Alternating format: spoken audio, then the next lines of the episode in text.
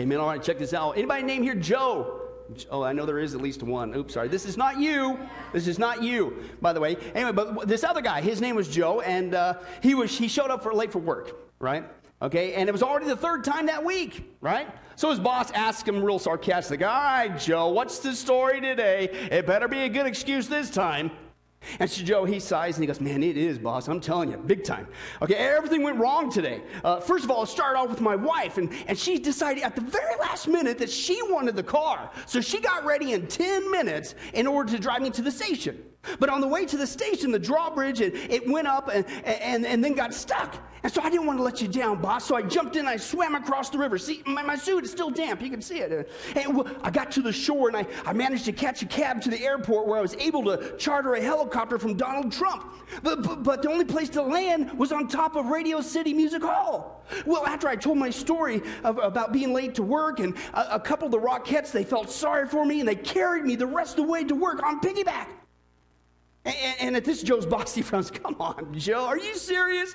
You really expect me to believe that? You and I both know that there's not a woman on the planet that can get ready in 10 minutes.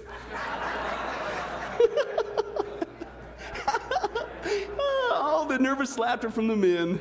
Isn't that exciting? But uh, how many guys would say Joe's excuse was a little bit out there? You know what I'm saying? I mean, if you're going to come up with one, at least make it halfway believable, okay? But unfortunately, folks, you know the theme. Joe is not the only one coming up with some lame excuses for their behavior. You know who else is? Yeah, it's we Christians. Here's what we're doing. We're walking around, going around in life, to and fro, even at work. What are we doing? We're saying we're the people of God, but what are we doing? We're acting like practical atheists. Okay, you talk about unbelievable behavior. Okay, we say we believe in God, but half the times with our lips and our lives, we act like God's not even there. He's not even part of the equation. Okay, as we've been seeing week after week after week, folks, this is not just detrimental in our walk with God, it keeps other people from believing in God. Therefore, to avoid this irony of you and I as Christians living like these practical atheists by not knowing who God is, here it comes. Here's a word you have not heard in 30 some weeks. Conclude our study. Let's say conclude. Let's say conclude. That's the word of the day. We're going to conclude our study on the character of God. Now, we already saw in our journey the first thing about God. He's what? It's a pipe dream. It's opiate for the masses. No, he's real. Praise God, he's real. And the good news, Jesus died on the cross for a boring religion. No, we got enough of that. An intimate, beautiful relationship. God is personal. He is intimate. The third thing, God is wise. He knows everything. He never gets it wrong. Why would you go anywhere else when you need advice? Okay, the fourth thing we saw, He is sovereign. He controls all things. And if you love Him, raise your hand.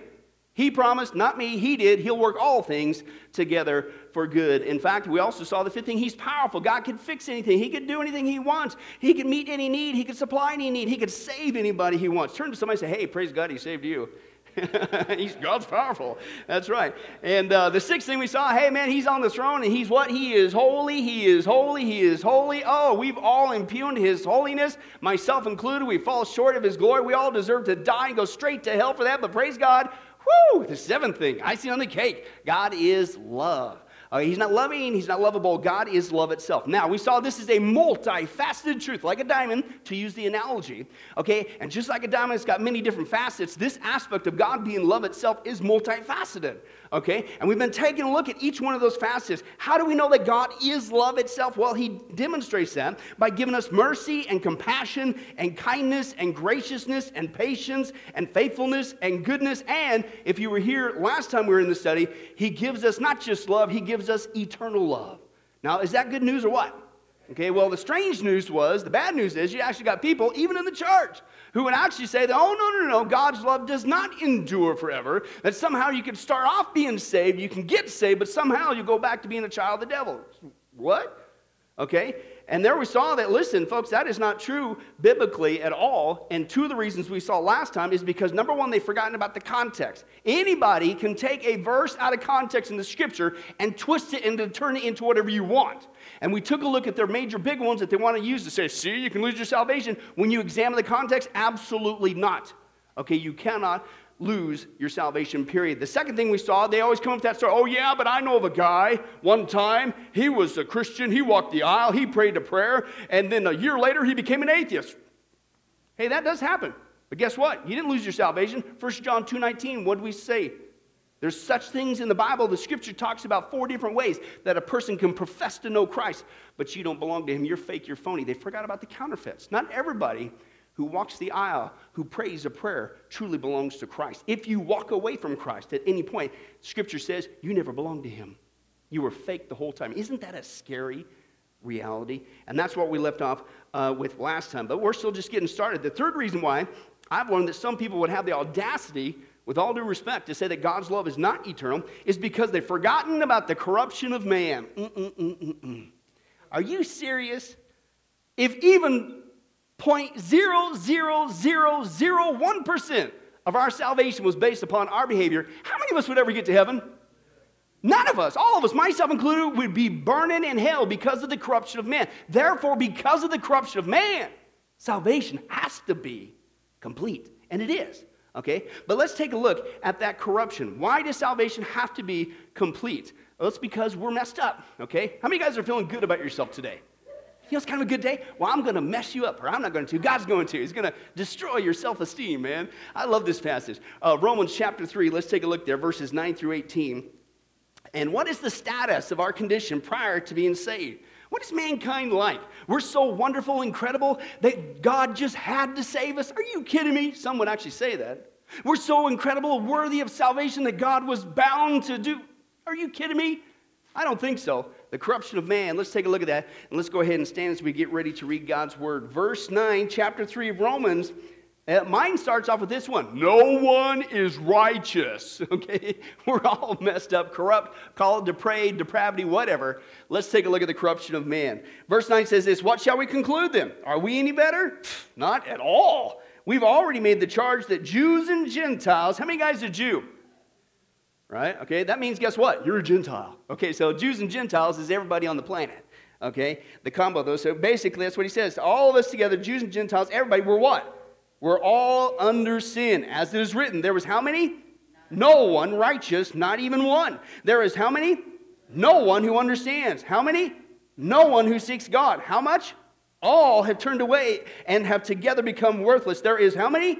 No one who does good, not even one. Their throats are open graves, their tongues practice deceit. The poison of vipers is on their lips, their mouths are full of cursing and bitterness.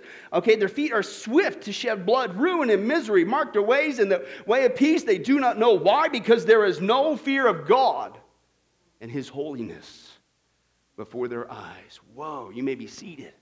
But here's what we see here, folks, in the text. And again, I know it's early. I'm going to be asking you throughout this study some serious questions, okay, but I think you can get them. And our first one is this How many guys would say that there is no one righteous? According to our text, right? Okay. Uh, how many would say that there is no one who understands the things of God? Yeah. How many guys would say that no one seeks God? Oh, but I know some. Mm-mm, not pure out of pure holy motives. Don't think so. Okay. Uh, how many are as good as God? None. Okay. Therefore, I would say mankind is just a little bit corrupt. Anybody coming to that conclusion?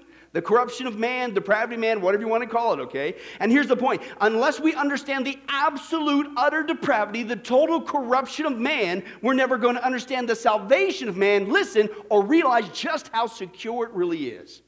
Because we are corrupt and depraved, and we all deserve to go straight into hell, salvation has to be secure.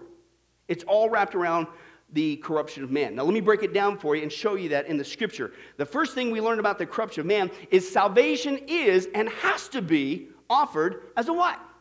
It's a gift, okay? Now, I didn't say that, God did. Here's our first text there Romans chapter 3, now verse 23 later on, after he mentions in the context what we just read, the corruption of man. And then later in chapter 6, 23. For how many have sinned?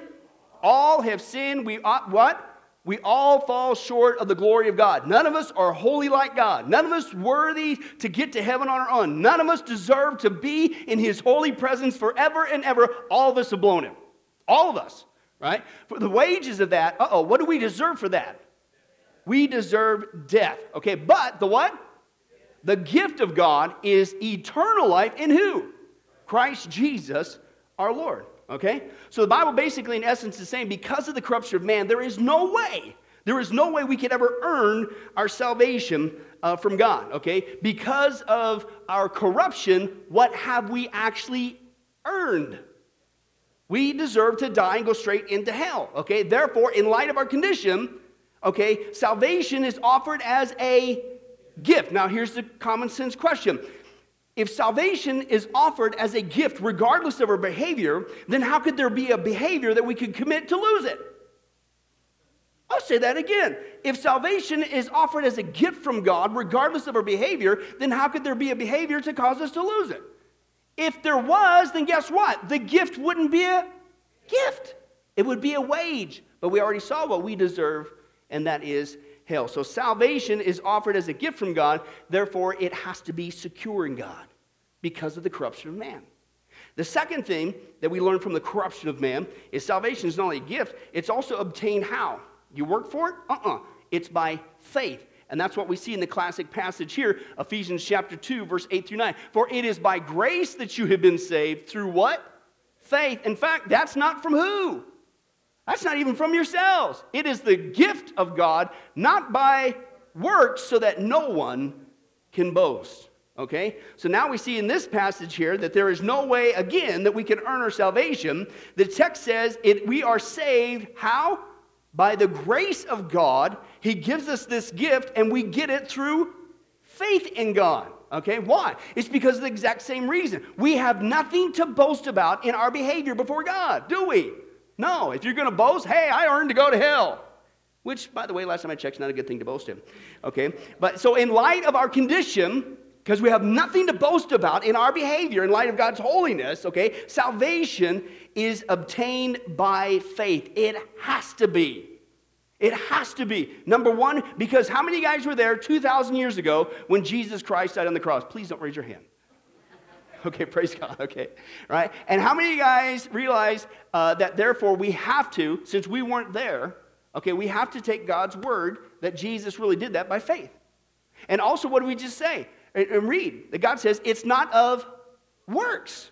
So it has to be by faith, right? It's just faith in what the Jesus has done. It's his work, not ours. And we weren't there, okay? So we received that by faith, okay? So here's, here's the point. If salvation is obtained not only as a gift, but if it's obtained by faith, regardless of our behavior, then again, how could there be a behavior to cause us to lose it? right? And think about it. If there was a behavior, then it would no longer be a salvation by faith, it would be a salvation by works, which Paul says it's not of works. So it can't be, okay? Not only that, people will say, well, that's not what I'm saying. I'm not saying you're trying to earn your salvation. It's the flip side of the same coin.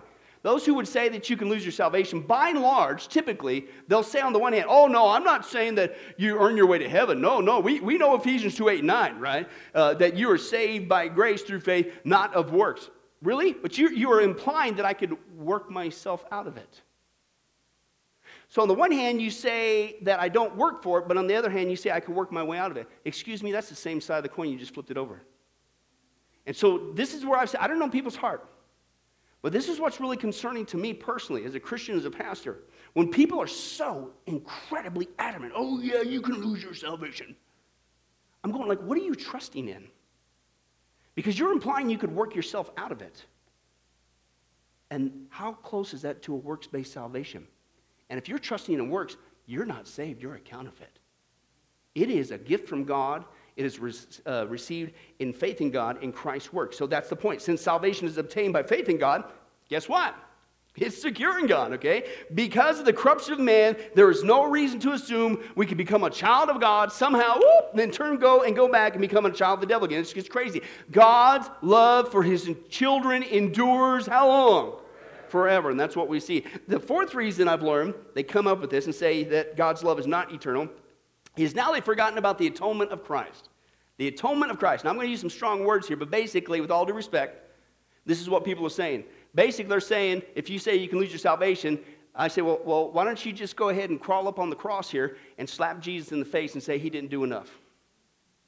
I almost don't even want to, I want to brush my teeth just for having to say that. It's an illustration. Because that's what people don't realize you're doing. Excuse me? You're attacking the cross, the atonement of Christ. You, you saying what he did was not good enough? Ooh, so let's take a look at what Jesus said when he died on the cross. Is it good enough? Yeah, it's good enough. It's finished, man. Let's take a look at that. John 19, 28 through 30. Jesus knew how much? Everything. Hello, he's God, right? It was now, what? What is it? Everything is finished, right? And to fulfill the scriptures, he says, I am thirsty. And when Jesus had tasted, he said, It is finished a second time. And then he bowed his head and he gave up his spirit. Okay? Now, again, I'm going to ask you another tough question, but you guys are sharp. You're on the ball. I know it's early, but I know you can do this. But uh, when Jesus was uh, accomplishing his atoning work on the cross for our sins, and when he said, not just once, but he says twice there, Mark, right in a row, how many of you guys think that he really meant it was finished? Yeah. Hello, finished means finished. You're done, right? His work is over. It's a done deal. It's complete. You can't add to it. You can't take it away. It's done. Well, that's what you would think, but here's the problem. You see, when a person says you can, quote, lose your salvation, then aren't you, in essence, again, saying that Christ's work on the cross is not finished? Because, in essence, you're saying it's undone. There's a loophole in here. There's some behavior that you can commit to lose your salvation. And then when you challenge them and say, well, hey, name one sin, name one sin that Jesus' death on the cross could not forgive. None is technically right, but they'll bring up this passage. Oh, yeah? If a person commits the blasphemy of the Holy Spirit, they will not be. Really? Really? Is that a sin for today? I don't think so. Let's take a look at that passage that is ripped completely out of context. What is the blasphemy of the Holy Spirit? And is that a sin that we can even commit today? I don't think so. Matthew 12 is the passage. Verse 30 to 31 is the immediate context. And he says this He, Jesus said, He who is not with me is against me, and he who does not gather with me scatters. And so I tell you, every sin and blasphemy will be forgiven men, but uh oh, the blasphemy against the Spirit will not be forgiven. Tom, oh no. I could be walking great with God and everything's, but man, before I get saved, make it to heaven, if I, I just hope I don't commit it. That's not all. This is completely ripped out of context. It's one of the most abused passages in the scripture, okay? The passage does say that if you commit this sin, the blasphemy of the Holy Spirit, it's not going to be forgiven. But look at the context. Notice to whom this passage is written to. Number one, it is to people who were claiming that Jesus, in the context here, was doing his miracles under the power of Satan instead of the power of the Holy Spirit. Christian, right now, this is what's called a straw man argument. How many right now would dare claim that Jesus Christ is doing his works under the power of Satan? Nobody is going to do that. Number one, right? So it's what's called a straw man argument. More importantly, not only that, notice the timing of this sin. In order to commit the blasphemy of the Holy Spirit, you have to put it in its context. It was again when Jesus was literally physically on earth in his earthly ministry that people came up to him physically to his face and had the audacity, the sinful audacity to say, Oh, yeah, yeah, that guy was healed all right, but you're doing that under the power of Beelzebub, of Satan. Right? So here's the question Is Jesus right now here physically on earth in front of us doing miracles physically in front of us for us to physically confront him physically to face and say that horrible statement? No. So therefore, guess what? You can't commit the blasphemy of the Holy Spirit today because Jesus is not on earth today physically. He's at the right hand of the Father. So it's impossible to commit this sin. And so, guess what? Go back to it. Then, therefore, with that so called loophole explained, how many sins does the atonement of Christ forgive? All. That's why he said, not once, but twice, it is finished. Okay, is what we see there. In fact, that's also why the writer of Hebrews, talking about Jesus' atonement, puts it this way. This is pretty blunt as well. Hebrews chapter 10, verse 14. For by a what? A single offering, he, Jesus, listen, has not just completely, listen to two words together there, forever completely, right? If I were to make the statement, I am not just going to completely refrain from eating chicken, but I am going to forever completely refrain from eating chicken. How many guys would say there's no chance I'm ever going to do it? This is what he's talking about. He has what? Forever completely what? Jesus on the cross cleansed and listen to this word perfected. How many guys married? I'm going to help you out today, especially if you had an argument on the way in. Turn to your spouse and say, Hey, I'm perfect. in Christ, okay? he has forever completely cleansed and perfected those who are consecrated, meaning set apart, and made holy. He is who makes us holy, okay? Now, here's again the question. I would say that if Jesus forever cleansed us from our sins, even to the point where we're considered perfect in the eyes of God, then there's no way in the world we could do something to make us imperfect again. Hence, his statement, it is finished, okay? So, since salvation is based upon the complete finished work of the atonement of Christ, salvation is completely secure in Christ. God's love for his children endures how long? forever, right? The fifth one that they say that uh, God's love is not eternal is they've forgotten, I don't know how else to put this, it's called common sense, right? How many guys wish that they would sell a big old can, maybe a big old dumpster, maybe a big old squirt can of common sense? And how many guys would go buy some? And then squirt it on everybody else, because of course we don't need it.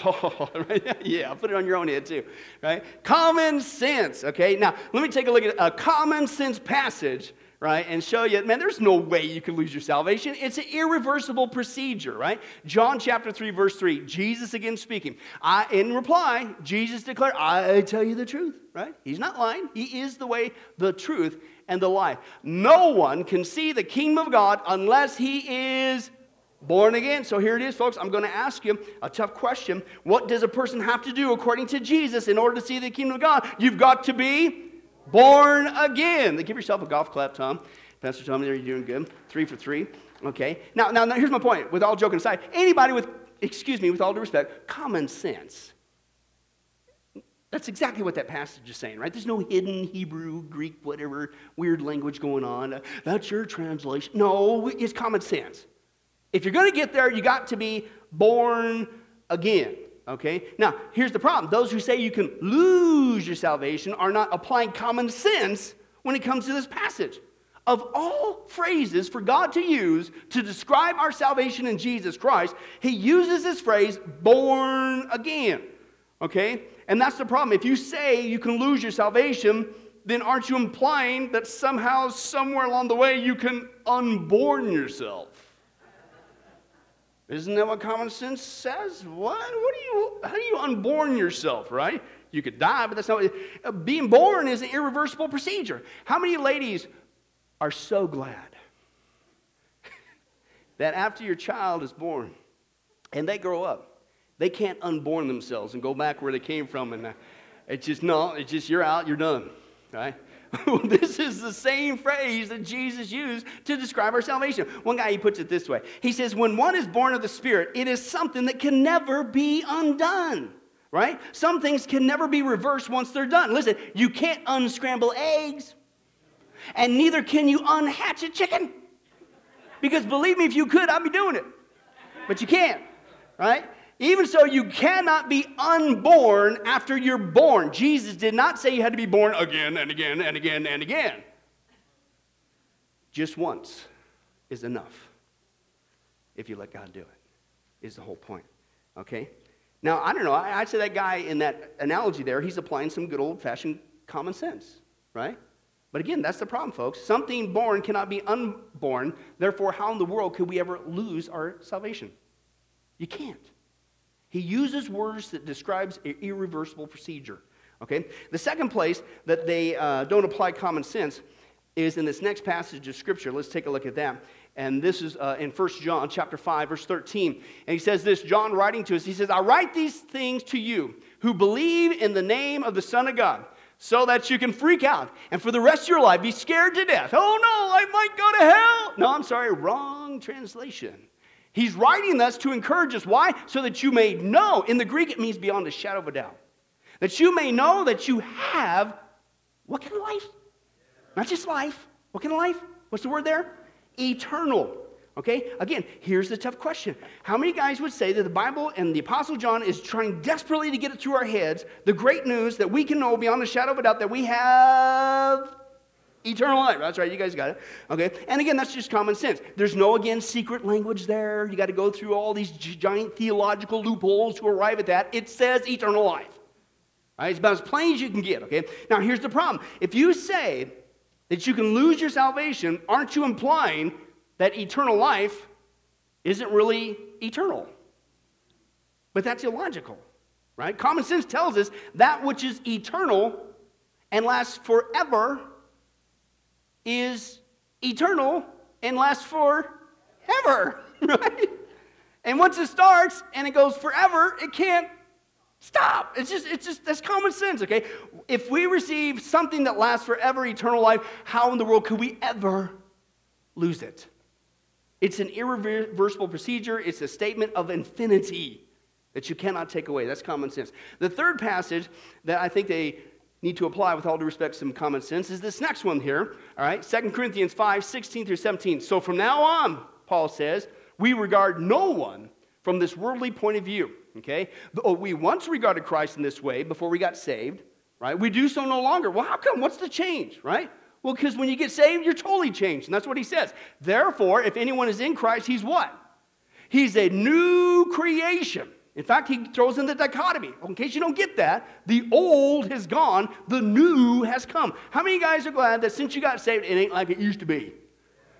don't you remember the darkness and the, yeah, this depression? I hated that time. You know, how many times you hear people say, oh man, the high school years, or which is only about three years ago for me. Yeah, whatever.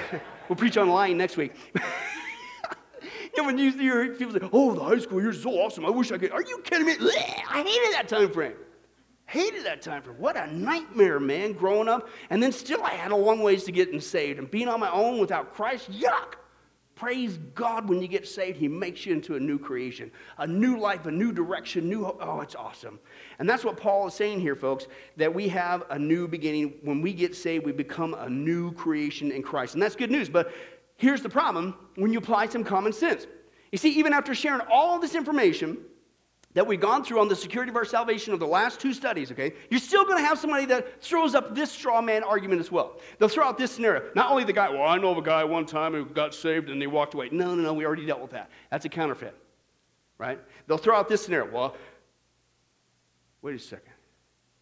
You mean to tell me that God's going to force me to stay saved? Well, hope he does. but anyway, I'll get to that in a second. But that's what they'll say. You mean to tell me that God's going And of course, they talk that way, of course.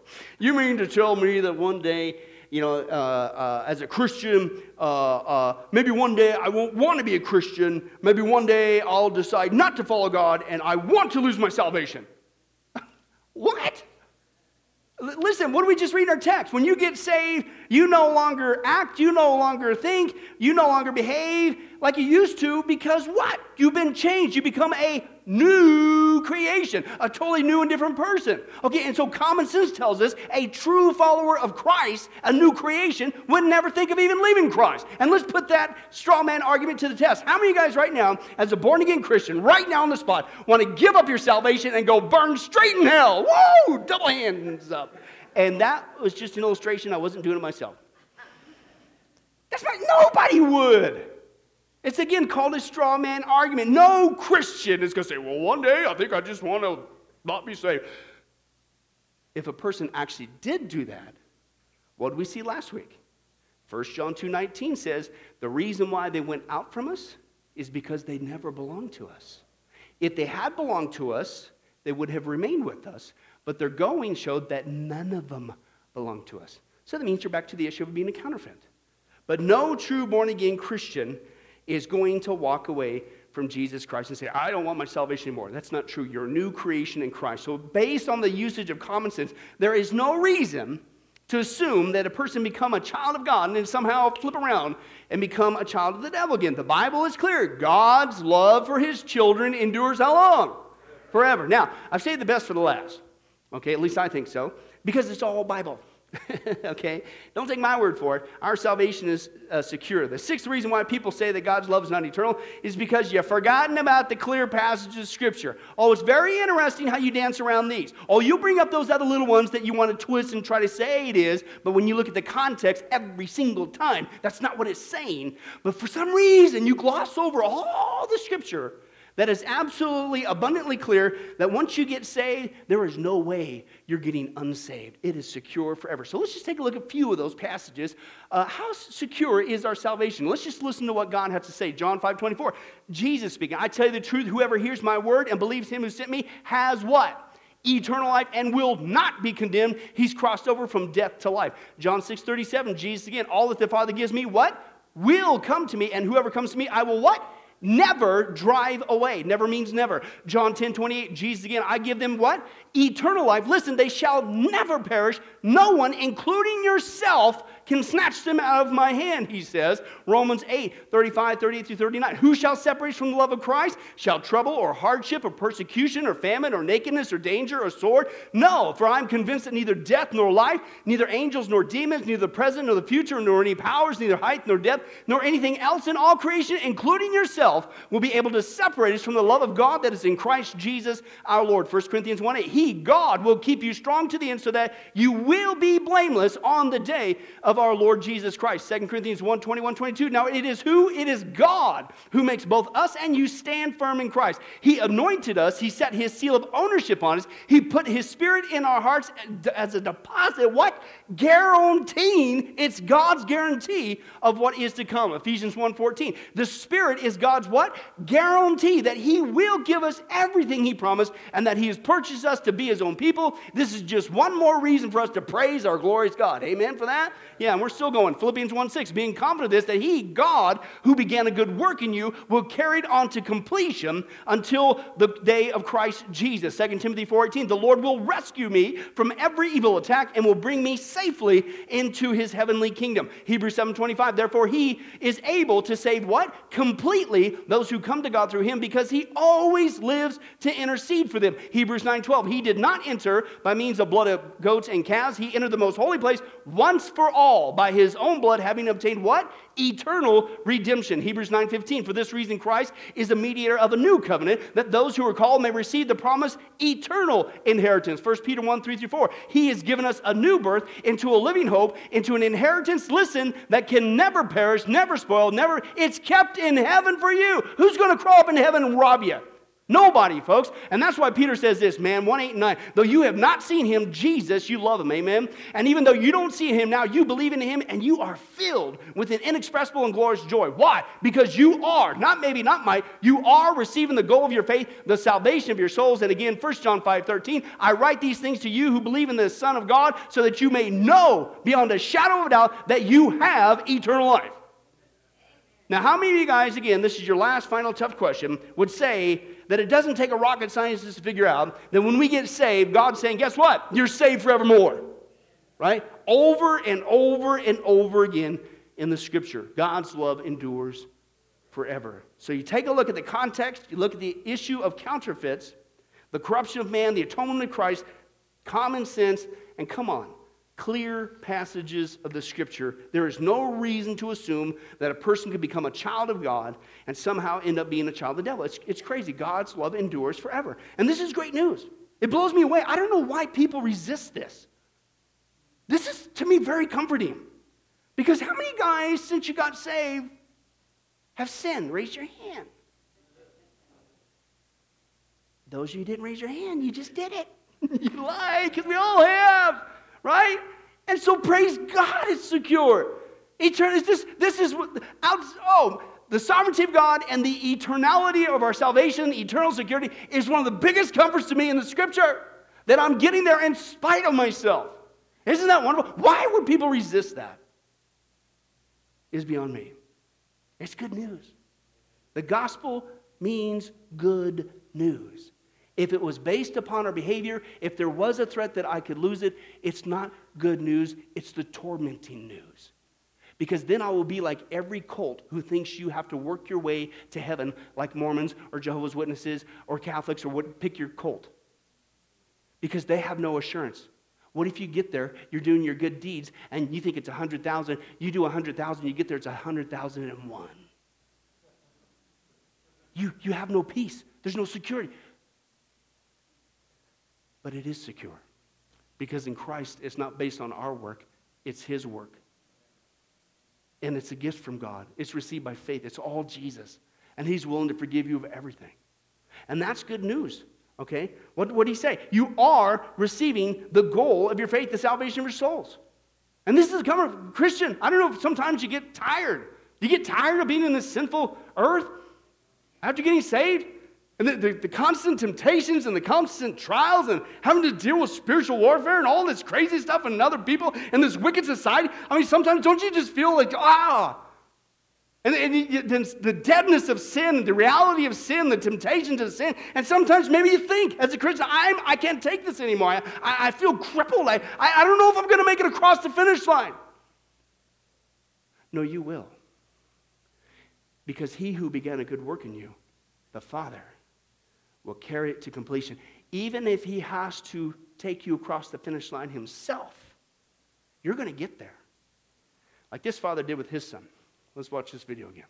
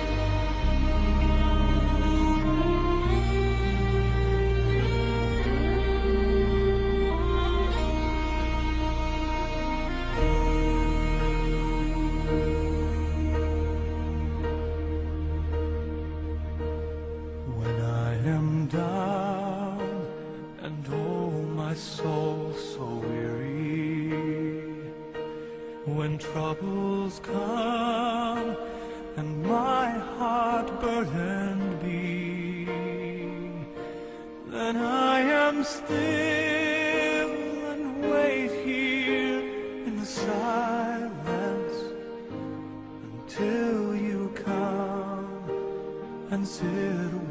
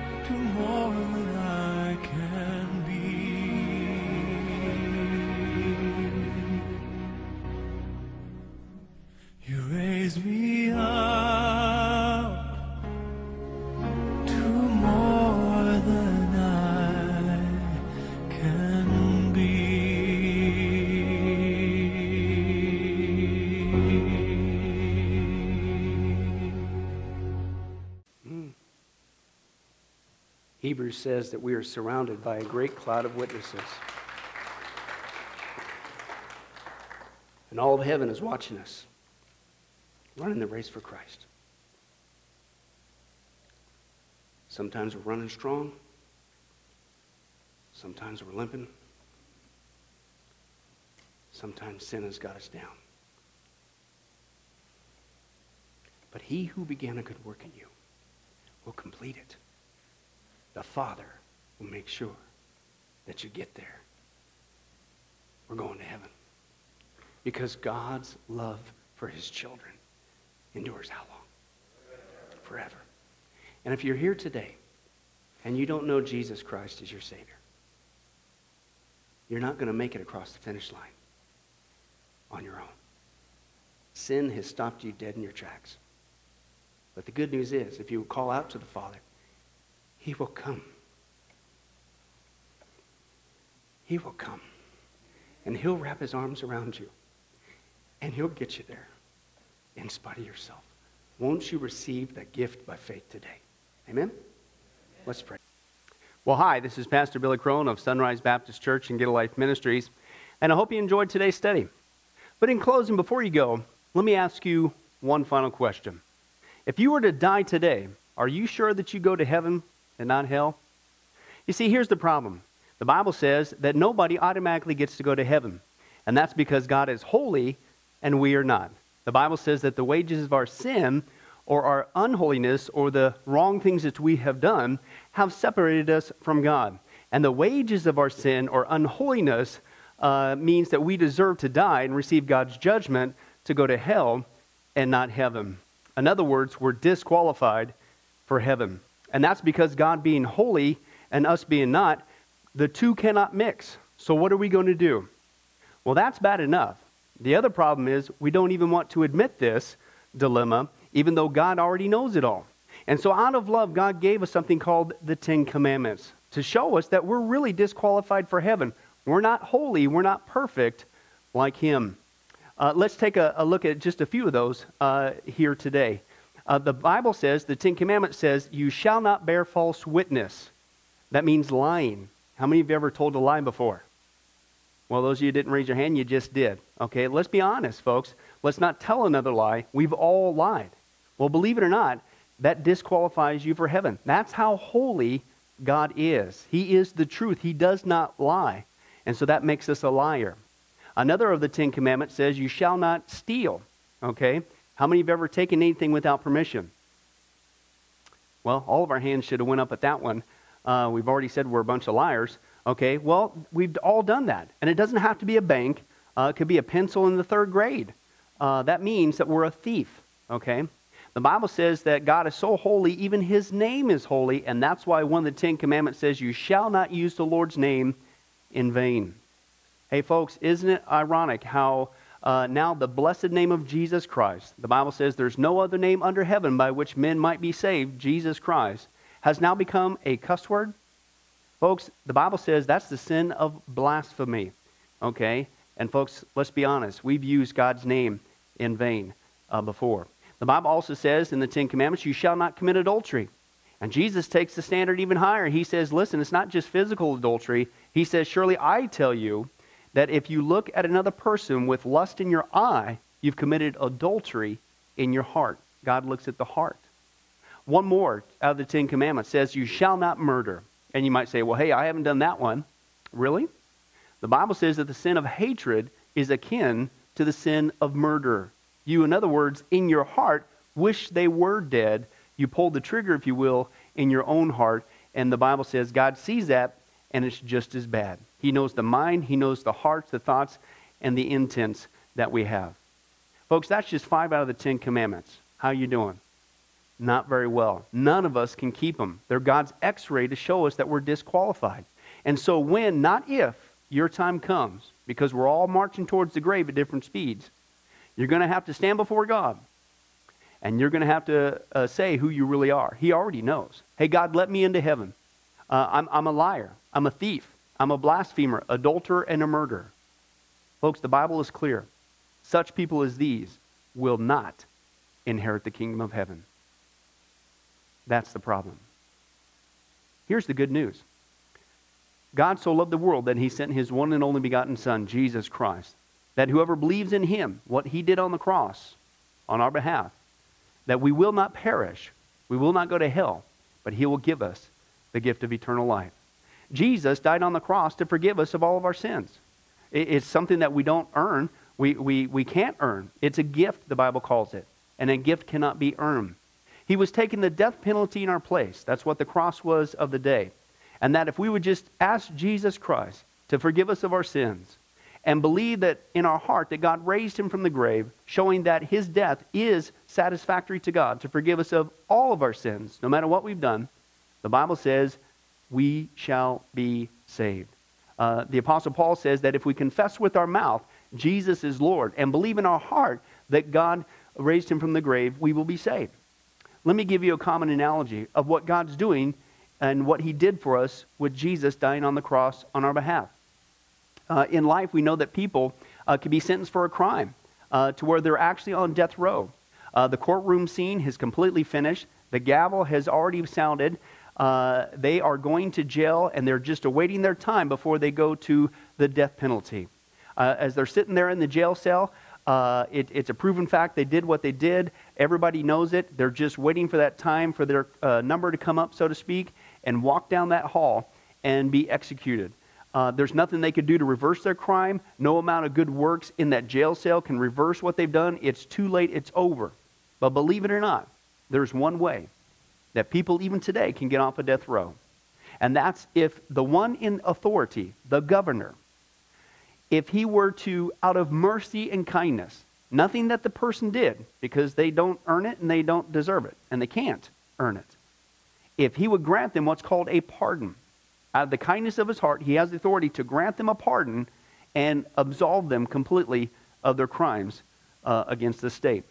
And did you know that there's actually been people that this has happened to, that the governor, out of mercy, has granted them a pardon as a gift, and they've gone down to the jail cell and handed that person, extended it through the bars, here, I'm granting you a pardon. If you would just receive it, you can go free right now. And did you know that there's actually been people who've said, No, I don't want your pardon? And so what happened is of their own doing, even though they had a way out, they still had to go to the death penalty. Folks, can I tell you something? That's what God did for us with Jesus dying on the cross. He sent his son to take the death penalty in our place. He, God, has the authority to grant us through Jesus a complete pardon. And every day that you're still alive, God is extending to you spiritually this pardon. But a pardon does you no good unless you reach out and receive it by faith. Won't you do that today? Won't you call upon the name of Jesus Christ? Ask him to forgive you of all of your sins, to trust in his work on the cross to pardon us from all of our crimes, our sins against God. God loves you. He wants a relationship with you. But there's only one way to heaven. It's Jesus. There's only one way to get off a death row. It's through the cross of Jesus Christ. Won't you do that right now? Well, this has been Pastor Billy Crone of Sunrise Baptist Church and, and Get a Life Ministries. And if there's anything that we can do for you, uh, please don't hesitate uh, to contact us. Uh, our number, our information will uh, come up here on the screen shortly. And uh, uh, if there's anything we could do for you, please don't hesitate to let us know.